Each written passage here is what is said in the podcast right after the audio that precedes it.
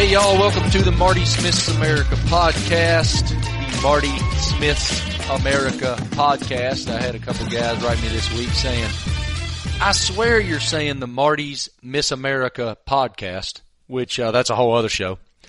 This is episode 35 and it's another awesome one today. I have the great opportunity to spend 30, 35 minutes with a friend of mine who drives race cars real fast for a living young man named Chase Elliott drives the number nine Napa Mountain Dew Kelley Blue Book. He got about he's got about ten sponsors. Chevrolet for Rick Hendrick and Hendrick Motorsports. His story is amazing. He is the son of a legend in NASCAR Hall of Famer Bill Elliott, who was NASCAR's most popular driver for 15 straight years or something like that. He drove for Dale Earnhardt Jr. in his first professional job. He inherited Jeff Gordon's number 24, the iconic 24, when Jeff retired. And now he is a NASCAR winner. And he uh, was in the championship hunt for the 2018 NASCAR championship until this weekend. And is just so wise beyond his years. He's only 22. It's hard to imagine being as composed as he is. I know I wasn't at 22. I was a complete dumbass at 22. And Chase is not. You would think that he was 40, the way that he carries himself and with the perspective that he has. And you'll learn about that perspective. We really dive deep into his climb and what it's like to have so many famous, successful, transcendent, resonant mentors in his life and how that shapes you. Uh, we talk racing, we talk music, and we talk about Chase's experience at the 2017 college football playoff national championship game with his beloved Georgia Bulldogs. Y'all gonna love that story. But before we get to Chase, we gotta talk bacon. Chase Elliott loves him some bacon. Guess what, bacon lovers?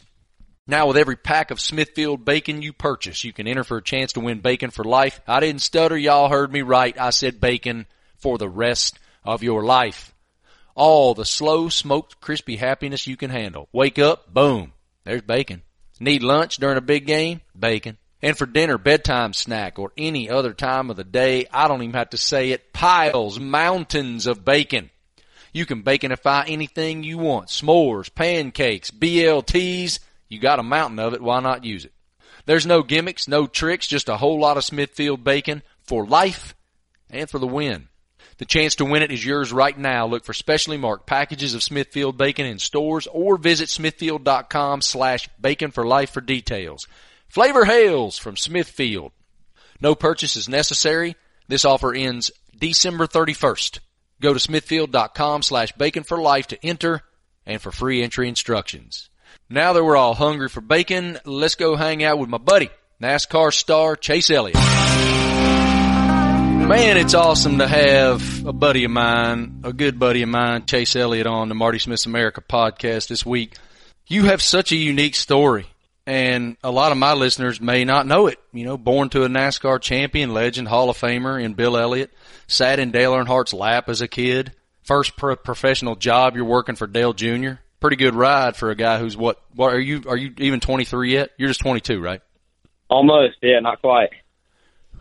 I mean, it's just really not even fair. Good looking, successful, rich. I mean, you got it going on, my man. I love it. It could definitely be worse. I can't. Oh hell yeah, it could be worse. That ain't. I mean, that that ain't a bad way to get started in life. Uh, let's start at the beginning with Little Chase. What was it like for you growing up in the NASCAR garage?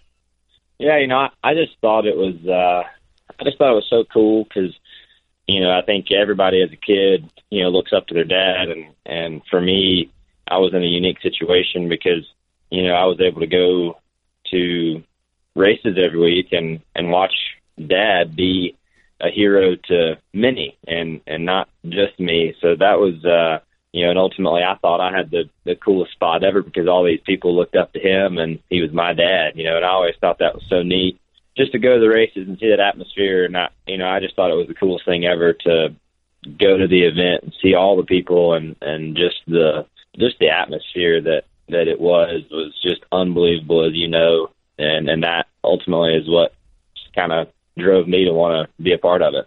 Those guys, when I was younger, you know, your dad and Bobby Allison and that era, you know, Rusty Wallace and Dale Jarrett and all those guys were just untouchable. They seem, they were superheroes to me. And of course, at the top of everybody's list, no matter what your allegiance was, the ultimate superhero was Big E. And there's this iconic photograph that you've seen more, you know, you're tired of seeing it, but it's a beautiful thing. You're, you're sitting in Dale Earnhardt's lap. What do you remember about that? I don't remember anything about it. Um, I was I was real little at the time. To be honest with you, looking back on it, I was shocked that that my dad even let that happen. Uh, you know, that dad and and and Dale, man, they went at it hard. I mean, they were they were big time rivals back back in the day. So something changed in my father to allow uh, to allow me to to even be anywhere near him as a kid, but you know, I think uh, I was always biased, of course. You know, as I got older, I look back at all the videos and all the hard racing that he and Dad did, and of course, I take Dad's side on all that stuff. But um, you know, still a cool picture and and uh, kind of funny how things led and end up driving for uh, for Dale and and kind of the path that ended up unfolding is pretty neat to to have that look back on. of all their amazing moments as great rivals and great competitors and patriarchs of the sport in the way that they helped build this super boom of NASCAR. That the moment is the pass in the grass, right? It's the moment. Well, What's Bill or- pass. That that, that is well- one of those things that makes me so mad. It wasn't a pass. It was not a pass, uh, but it's still the coolest name, you know, it- it's the It was- coolest was title for a moment. it was a cool title, but it needed to be more like a a block in the grass because that's kind of what it was. What, what's your old man's take?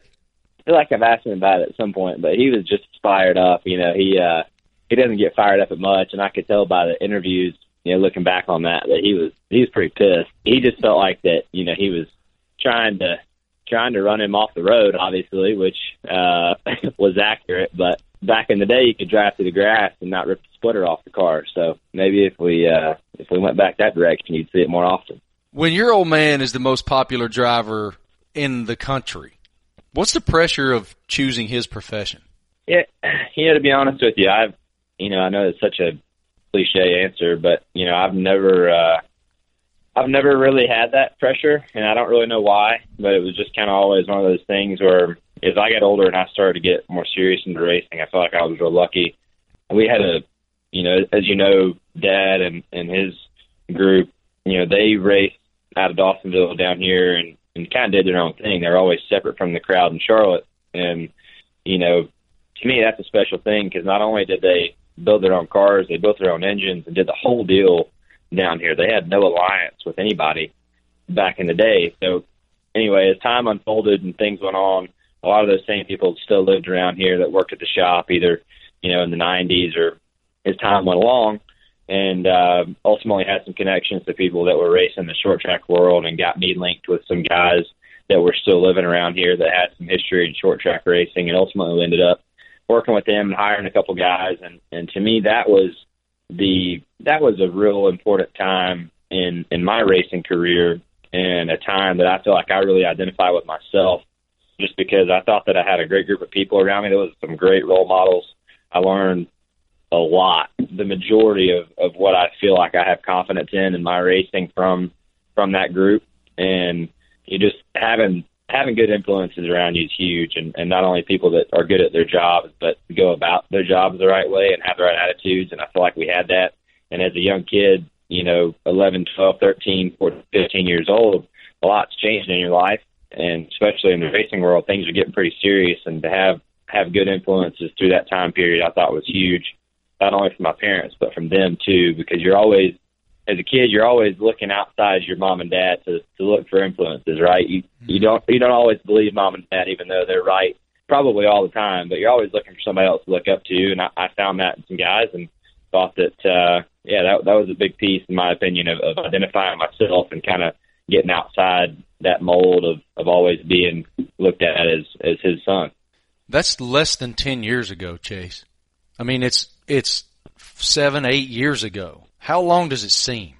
it honestly doesn't seem that long ago. Um, you know, it really seems like yesterday because you know we were uh, just doing a ton of racing, and, and we all we did it kind of the shop here, and and uh, I was in school. Obviously, I remember getting out of school and going to shop. You know, after uh, after school about every day, and um, but yeah, no, it, it goes by fast, man. It's hard to believe I'm almost done with year three in the in the Cup Series too. So, and uh, when you follow the NASCAR schedule every week, you're you're well aware of this. But when you follow that mm-hmm. schedule every week and you're traveling and racing on Sundays and meetings on Tuesdays and traveling on Thursdays, I mean it rolls by.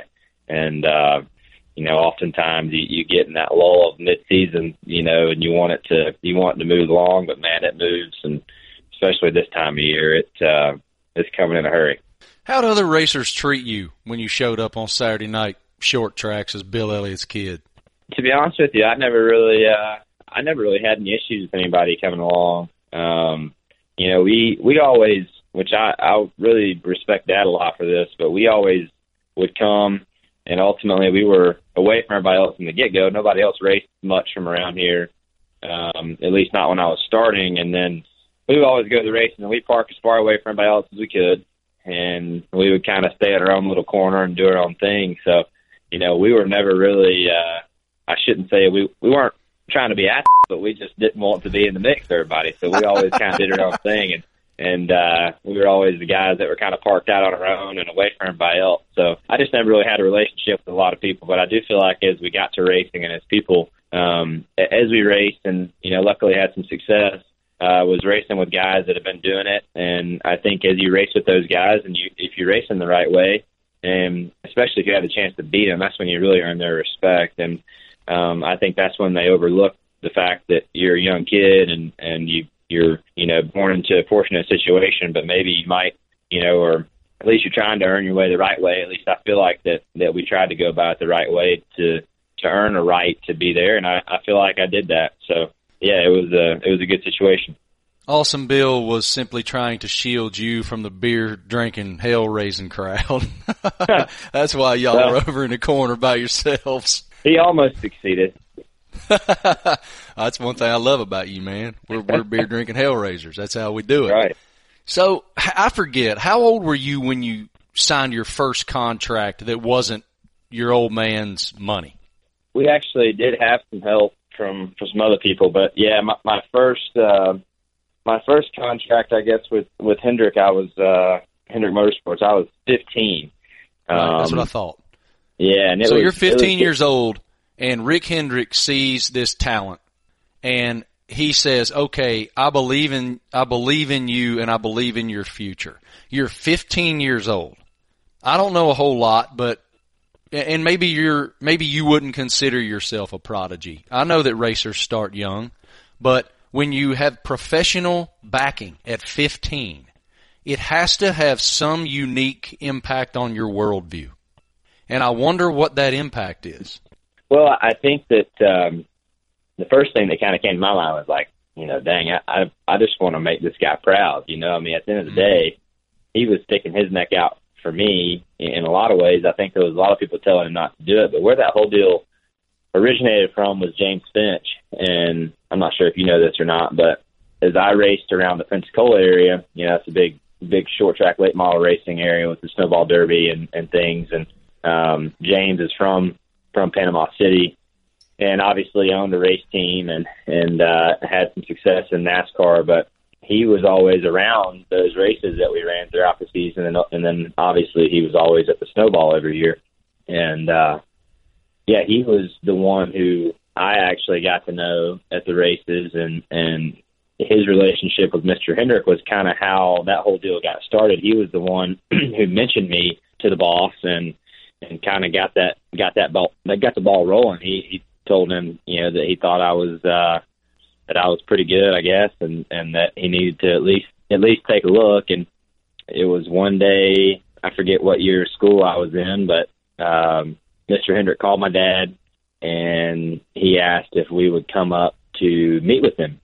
I'll never forget. We uh, it was after school one day. It was just some random weekday.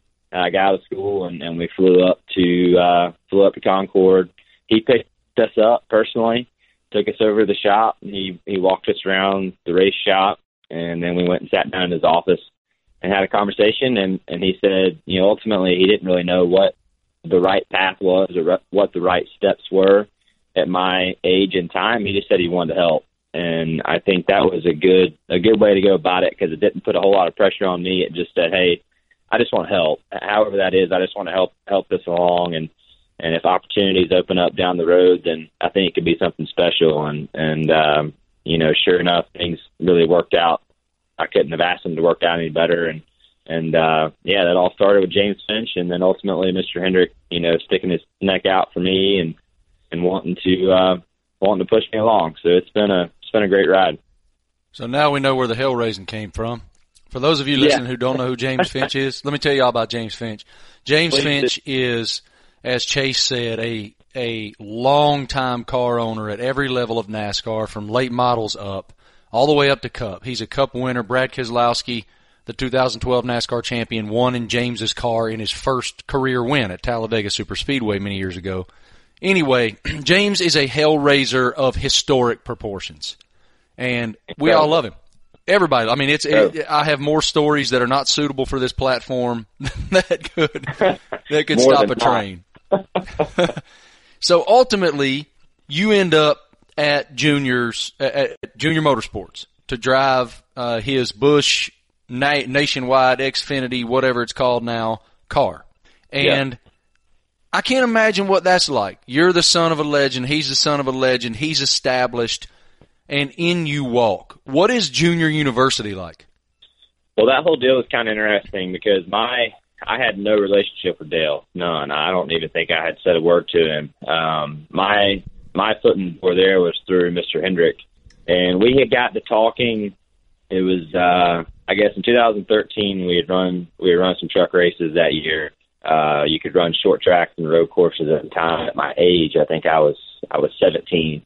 You know, obviously he has a part ownership in in JRM, and and um, said, hey, you know, my goal would be to try to go nationwide racing next year. So at the time, we, we had a sponsor at the time, found out they were going to do something different end of the year. So now we were kind of put in a little bit of a, a tough situation because we didn't have funding to, to go do it and, and worked, worked around some things and had uh, basically exercised all of our, all of our options and people that were interested. And it had come down to uh, Napa and they were our last meeting, and we met with them, I guess around November of uh, of 17. Had a good meeting, and then they came back right around Christmas of 17 and said that said they wanted to do it, and that was obviously really late to be ready to go full time racing in February, right? I mean that's right around the door, I mean, right around the corner. So anyway, things got things got going. Luckily, I was able to get things in line, and yeah, it was uh, it was kind of coming down to either you know, if, if Napa did it, then uh, it was going to be great. We were going to go full time racing. If they decided not to do it, then uh, I I was going to go take some classes in college the next year, actually. So yeah, it was it was a pretty big turning point for me, and and uh, you know that year was obviously incredible. You know, a few wins and was able to win the championship, and uh, fell into a great situation with Greg Ives and and some good teammates, and it was just uh, it was just a very fortunate set of circumstances that led to 2014 very late, but things played out great and and uh, opportunities were there, and we made made most of some of them. As you got to know Junior, how did he shape you as a racer, and and and describe him as a friend? Yeah, Dale, he's just such a genuine guy, and I think a lot of times people don't people don't get to see that about him, but um, that's the biggest thing I've learned from him. He's a genuine guy. He you know, from, racing with him, he's a, he's a straightforward guy, and and he does, uh, you know, to me, he does things and he treats people the right way, and especially I think you see that around his around his workplace and the people that work with him. You know, he uh, he he's not a he's not a BSer, which I can always appreciate that, especially in a in a business business world. So he's become a good friend. Um, and yeah, a good teammate too, as as I got to know him on the Cup side as well. He's just such a great person. Uh, I've been so blessed to to I've known him for so long now. We've been we've been friends for half our lives. We've been good friends for probably 10 years ish, eight, 10 years, and we've been damn near brothers for maybe five or so, six. And I just appreciate his perspective on things and to your point about being no bull. He taught me one of the greatest lessons back in 2012. I was, I had interviewed Jeff Gordon and we'll get to Jeff in a minute. For those of y'all who don't know, Chase followed Jeff in the 24 car. We'll get to that in just a second, but I had interviewed Jeff. He was on this hot streak in the 24 and in a time when a lot of people wondered if he was, it was done. And I did this interview and I was young in television, even though I was about four, five, six years in, I, I still felt like I had to prove something. And so in this interview, I just cut Jeff off a few times. I, he, he was kind of wandering around and I cut him off. And that interview aired before the Loudon, New Hampshire race in September of that year. And after that race, Junior had wrecked or something and he got out of his car and he's looking at the damage of his car and he's standing at the at the door of the transporter, the 18 wheeler that, carries the cars, and he kind of points at me and, and points me over to him. And I walked over there, and he turned his back to the. As Chase can tell you, every time that Junior got out of his race car, there were throngs of people waiting for him, and he turned his back to the crowd, and he said, "You need to stop interrupting people." And I, I was, it was like I got punched in the face. I said, "Excuse me." He said, "I wanted to hear what the hell Jeff had to say, and you kept interrupting him. Quit it." that is uh, Dale to a T. I mean, it, to a T. He could that. It is Dale to a T. Have it sort of described, and that's it. I will tell you, dude. He made me a better broadcaster. He made me an exponentially better interviewer in that moment because he was he he cared enough about me as a friend, and he cared enough about what I was doing to be that damn honest. And I don't have, I don't know how many people have that in them. Like that takes a lot of balls to it grab does. your buddy and be like, "Hey man, you need to shut up, dude." Well, not only that, but to get it across in a manner that he doesn't come off like an ass is also mm-hmm. key. Because man, you could say that. I feel like for me, I would have the wrong demeanor, and somebody would just think I was just being a straight ass, you know, and I was trying to help. But that that's Dale though. He he does a good job of getting the point across, and you're not hate him at the end of the day. So that's that's good. Right. It's amazing. So we leave juniors. You're a champion in the nationwide cars, and it's in that time when Jeff Gordon. Uh, of course, everybody knows who Jeff Gordon is. He's quite probably the most famous name in the history of the sport. Um, him and Dale and Richard and those guys, but they tab you to follow Jeff in this iconic number 24 car that is you know, for, for 15 years, the standard by which everybody else was measured, right? And so here you are at like 19 or however old you were, 18, 19 yeah. years old. And Rick Hendrick says, I believe in this guy. He's proven it in the Busch cars and we're going to put him in there. I, what came with that that you didn't expect? Um, well, I think the biggest thing, just from a competition standpoint, you know, the, the jump from Xfin- or Nationwide or, or Xfinity or Busch, whatever you want to call it, to we're calling Cup. it today. Yeah, exactly. Uh, to Cup is so massive, and it to me there is no step in racing that I had ever done that was as big as as that step in competition because you race on Saturday night growing up, and you might have two or three guys that really know how to drive or or think they do, and then you might go to the next level, and you might have four or five guys, and you might go to the next level, and that might jump to eight.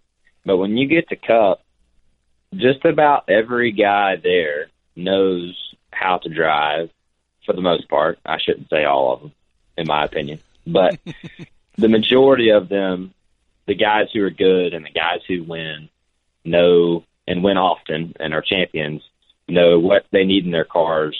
And when you align that, when you align the best drivers with the best teams, and it is freaking hard. And I don't care what anybody says, it's hard. And it, it is a uh, it is a difficult thing to to step into at, at a young age. And you know, luckily, I felt like I was I was very lucky because I had some at least if nothing else, I had some years of experience and and some years of good role models and people around me to kind of help shape a little bit of of the racer I feel like I am. And yeah, that's just a tough step. And I, I think that was the biggest thing that that took some time. And the step on the competition side, one, and then number two, the just the uh, how big HMS is as a company was different for me. And I was always used to working with four or five guys, you know, and, and you show up over there and, and they have 600 employees, right? And all those people are counting on you to go do your job because ultimately the performance on Sunday shapes the mood amongst campus. And, and to me, it's not necessarily a, a burden, but it, man, I just want to do good for those people because everybody has a hand in what we do. And I think as time has gone along, I, I feel like that, uh, yeah, you just you accept that a little more, and and you just want to make those people proud. But yeah, big step, man. It's it's hard. Not care what anybody says. It's just not easy, even today. Big step, and it took you a few years to win. What what Yeah. what are the emotions when all you've ever done is win? All you ever know is winning. You know, two, three, four, however many times a year. That's what you do, and then you don't. What's that emotion?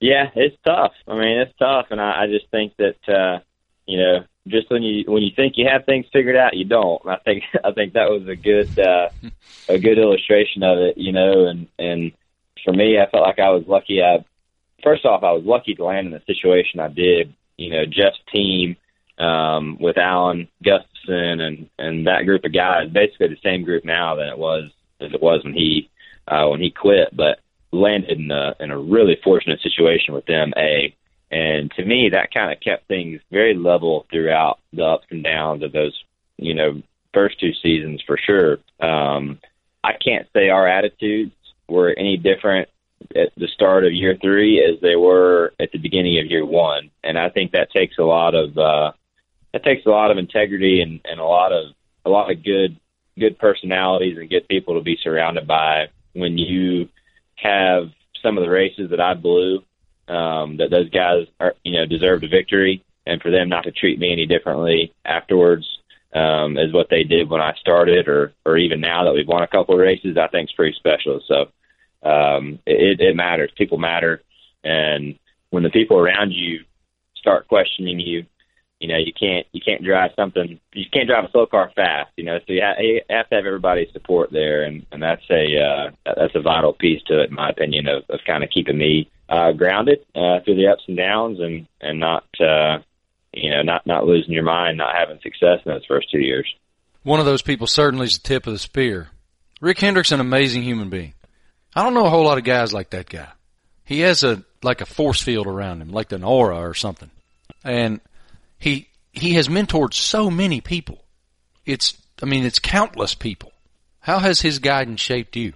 Well, to me, from you know, as I tell as I tell everybody, obviously he's a great guy, and I can sit here and list out a lot of descriptive words for you. But the best way for me to describe him is to look how other people look at him and the impact that he has on people.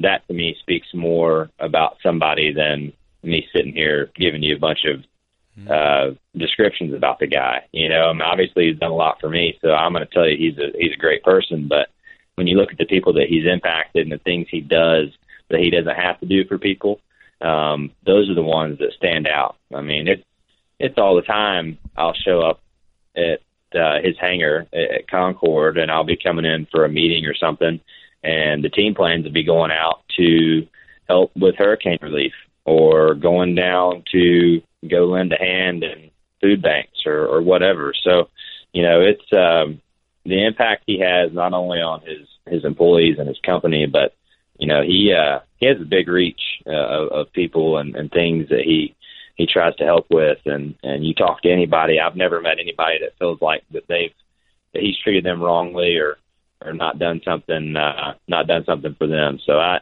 that says more about somebody than anything else, in my opinion. I agree. I mean, he's uh he's been so good to me for a long, long, long time, and I just admire him. I admire him so much. A few more, and I'll get you out of here. You've already given me too much time. I appreciate it. No, no worries. You, one thing that I've admired about you is you've never had any qualms standing your ground in the garage. You've never had qualms taking responsibility when something was on you. And that's a unique evolution when you get to the top level. Uh, it's intense as hell. People that don't know NASCAR, they see cars going around in circles. They don't know what's going on out there for real. It's a very intense environment and a very competitive environment. And winning is very difficult. And so when somebody, when, when, when a driver feels like he's, something's been taken from him unjustly, it gets thick. And you've never had any qualms. Uh, what is the evolution into doing that when you deem it necessary? Well, I think, you know, the, the big thing is, is controlling what you can control. And I think the thing is that, that you can control and the things that are in your hands. If you mess that up, then I think you have every right to be mad at yourself. Um, but if something happens that is outside your hands, depending upon how it happens, uh, sure, yeah. I mean, I think you have to stand your ground like anything else. I mean, um, anything in life, I don't care what you do, whether whatever your job is. If if you're you, I'm sure if you give in to people, they're going to take advantage of you. Um, you know, by by twisting your uh, twisting your your questions or, or whatever. You see it in the media all the time, and you also see it the other way around. You also see people in the media take advantage of of people that don't know how to answer questions or don't answer questions the right way as well.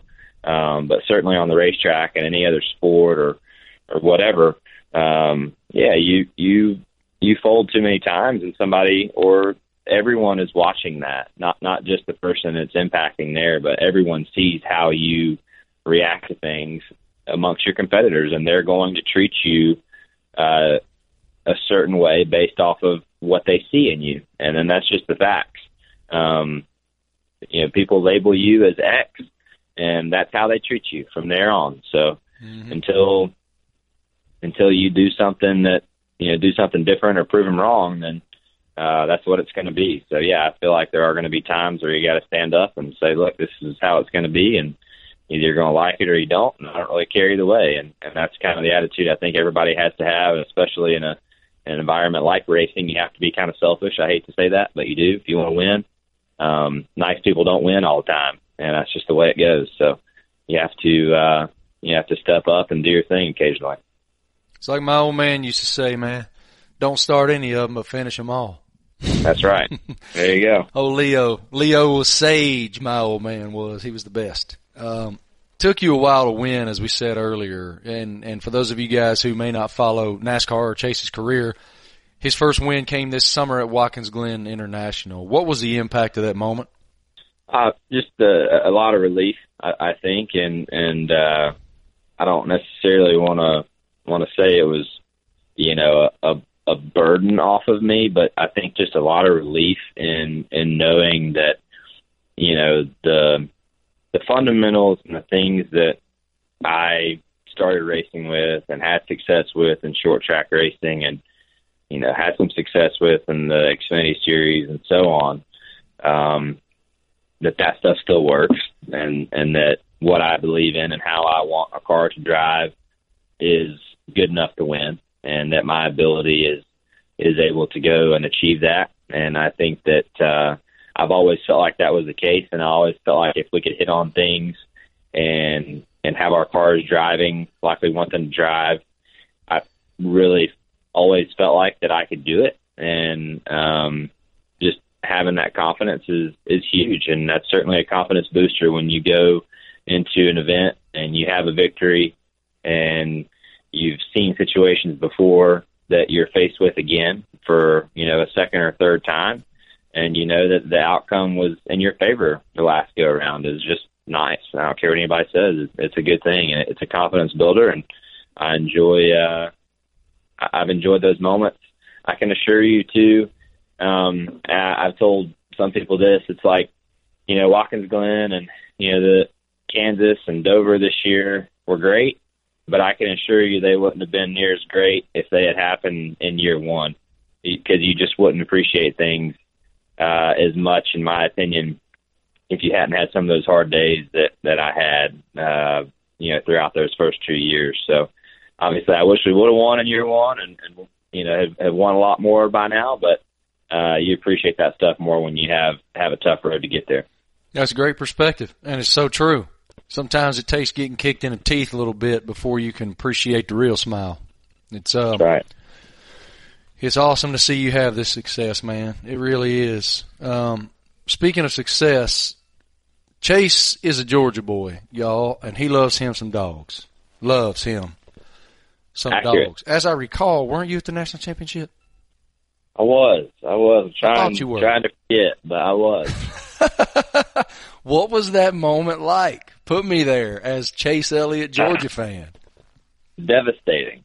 You know, I don't get tore up much about sports or about, you know, like a sporting event. Like I would never go home just devastated over a sporting event before. But I, I was devastated, man. I mean, it really was. I, I tell you quickly, I know you're trying to get me off, but uh, I got It- nothing but time, brother. You just go. Ah, well, you know, I'll be quick. But so when I was when I was young, uh, I went to my uh, my godfather took me to uh, one of my dad my dad's best friends took me to my first Georgia game, and they played. Uh, I was young. I don't even remember how old I was, maybe eight, seven, eight. But I remember going. I remember a few things about going. They played Marshall, which obviously wasn't a real big game, but it was my first Georgia game. I'll never forget it. And um, anyways, that was probably in like 2003, two or three, like the David Greene and David Pollack Yeah, man. era in uh, in Athens. So, anyways, always followed them after that. Tried to keep up. Uh, you know, we we lived in Colorado for a couple of years. It's kind of hard to keep up with Georgia Bulldogs from Colorado, but I tried. And then when we came back, certainly started going to some games and things. So, anyways, they made the national championship. I thought it'd be the coolest thing ever to take Curtis, the same guy, to the national championship. He took me to my first Georgia game, so I wanted to take him to watch them have a chance to win a championship. I thought it'd be the coolest thing ever. So we go and they're up at half, and I'm like, man, this is going to be the greatest story ever. Curtis takes me to my first game. I take him to the national championship, and they're going to win this damn thing, and it'd be storybook. And then the second half starts, and we're just watching watching it go south, unfortunately. And uh anyways, it was devastating. But that, I just thought that was going to be the coolest thing ever.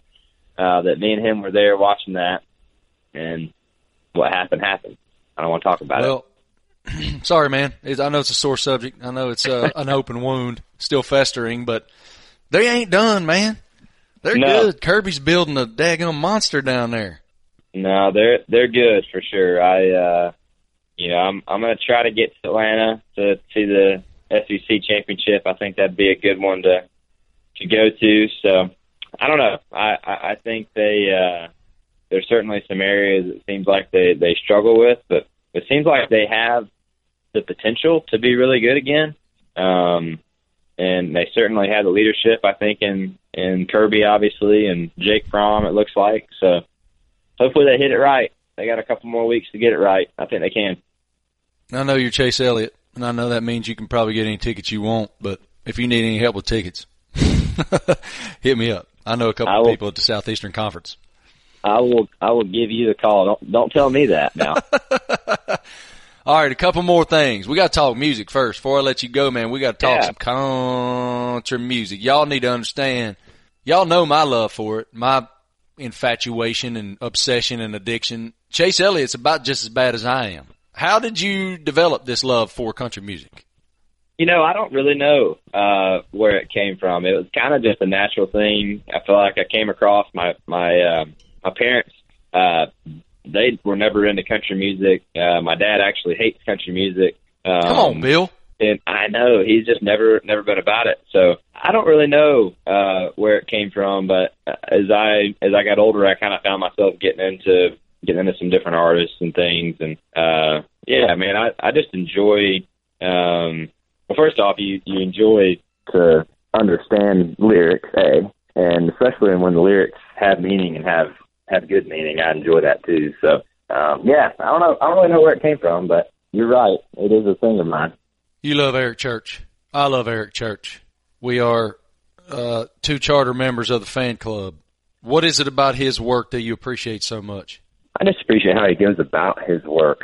I think first and foremost, obviously, you know, he's a star and, and uh, you know, has had great success and everybody knows the story, but I just appreciate how he goes about dealing with the politics of of music and of uh, you know of Nashville. I just think that's so cool because in a world that I think is kind of similar and and how messed up it is and and how politics shape uh, racing in a lot of ways, I feel like Nashville is probably similar in in some aspects, and I feel like he has just taken that mold and said screw you. And i think that's the coolest thing ever. And uh if there was ever a way to do it in our world i'd love to be the one to try I love it, man. That you you're the guy. You got plenty of time to fly the bird at everybody down there. I love it. That's hilarious.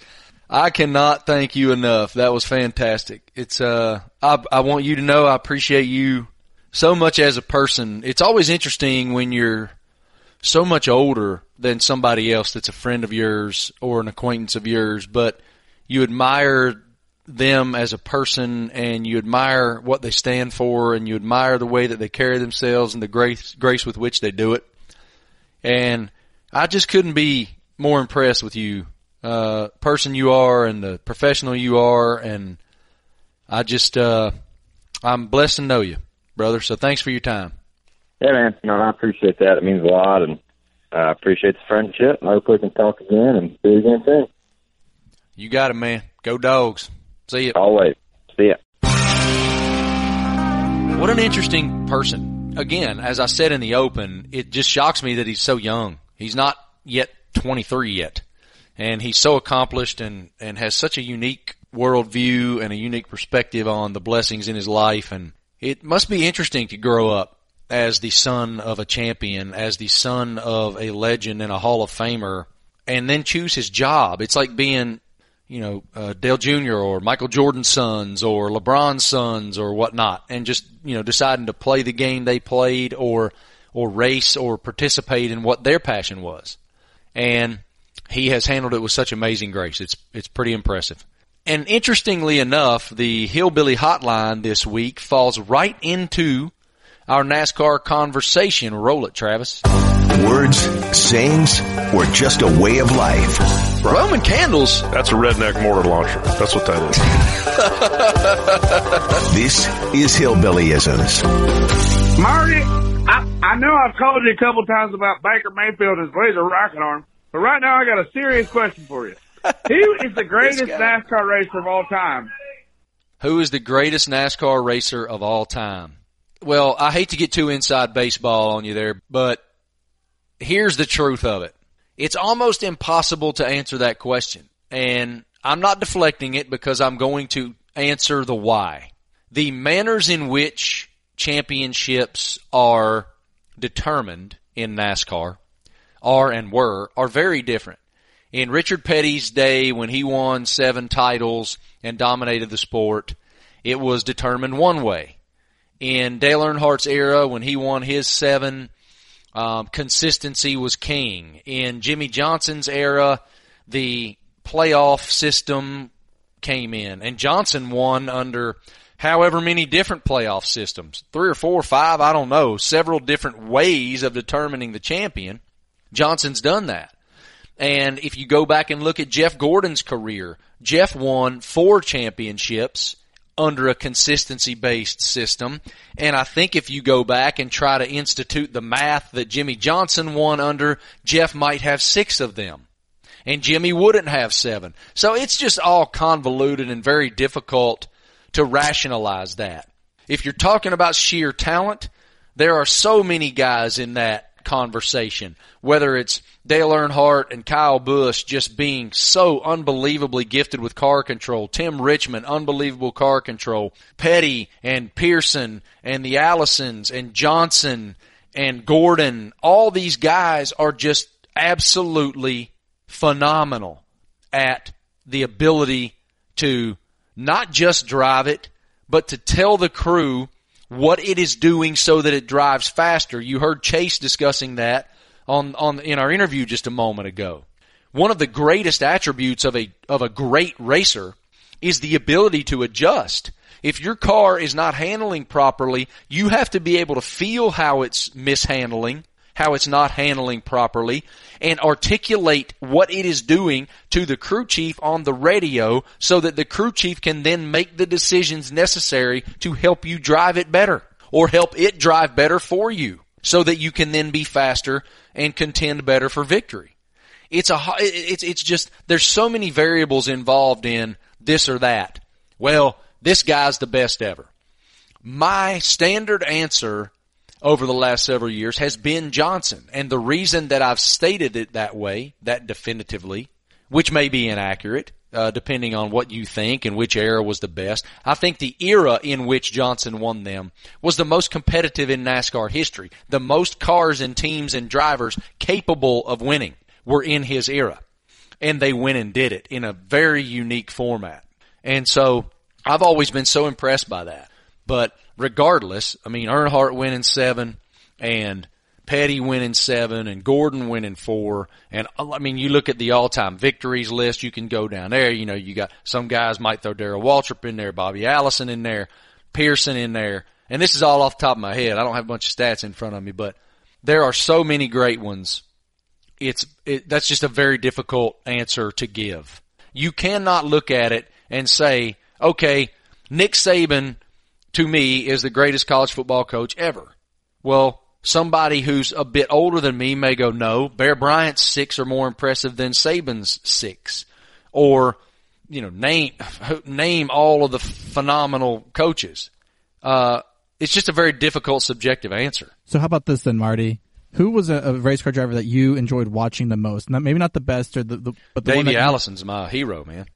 Davey Allison, who drove the number 28 Havoline Ford for Robert Yates was the guy that I loved. We were a family that my daddy would we'd be sitting on the edge of the pew waiting on a preacher to say amen so that we could run out of the church, hop in a truck and get home to catch the green flag at noon. And my dad loved Dale and Dale drove a black number three car and so I chose the black number 28 car. And I just thought Davey hung the moon and I'll never forget the day he died. I'll never forget the way it made me feel. I'll never forget. I never met Davey. But in the years since I've been covering the sport for so long, I've gotten close with Davey's uh, wife Liz and his children, Krista and Robbie. And it's the one of the joys of my life that as a NASCAR Hall of Fame voter, we voted Davey in this year. And I think it's so fitting and important that we voted Davey and Alan Kulwicki in together. They're inextricably linked forever the way that they raced, they raced for championships against each other. And the way they died. They both died in avionic crashes. Uh, Davey died in a helicopter crash and Alan died in a plane crash. And though that, that year, 1993, when they both passed, was just such a difficult time. I was still in high school and I just remember it I remember the pain uh, that NASCAR fans felt at that time. So, um, Davey was my guy.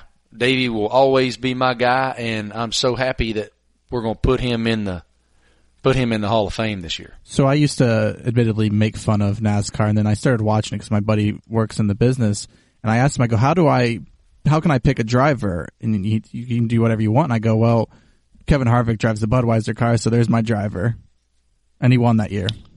Well, that that was 2014. And that was a great. I feel like that's a great reason to root for a driver is he drives the Budweiser car. I mean, yeah. I mean, if if if cold beer, let cold beer be your guide, Travis. I mean, that's our mantra on the Marty Smith's America podcast. And uh, on that note, y'all are doing awesome with the hashtag What cans y'all got because uh, I have seen more awesome beer cans than I can even fathom. In fact, Travis, you'll be happy to know that a buddy of mine sent me a text uh, he now works for Terrapin Brewing, the same people that make the CJ10 Chipper Jones beer. And we might just start, uh, we, we, we might come up with a daggum Marty Smith's America cold beer. A Marty that, Party cold beer. We need that ginger pale ale. Well, I mean, there's, there's, there's definitely nothing more ginger or more pale than me. So there, that, that would be a, a very good one. Um, I appreciate you, man. Uh, thank you for what you're doing for this podcast, guys. Travis works his tail off. Look, he's on the run too. It's amazing that we're able to even put this thing together. Travis uh, is the is the producer for the College Game Day radio show. He's off running around down at Bedlam this past weekend. Had flight cancellations. Finally gets back to Bristol in time for us to put this podcast together with Chase. And y'all know how much I'm all over the place. I had Bama again this weekend. I have an awesome game coming up next weekend. I get to go to Yankee Stadium for the Notre Dame Syracuse tilt, which will be in, I've never been to Yankee Stadium. Man, it's going to be awesome. I can't wait. Thank you so much to Louise for being crazy enough to let us do this. Thank you so much to Chase. Uh, I appreciate his time. These guys are professional athletes, man. They don't have a whole lot of time. So it means so much to me that they, that, that they're, they're willing to give it. They're willing to, to give of themselves and to share their stories with us.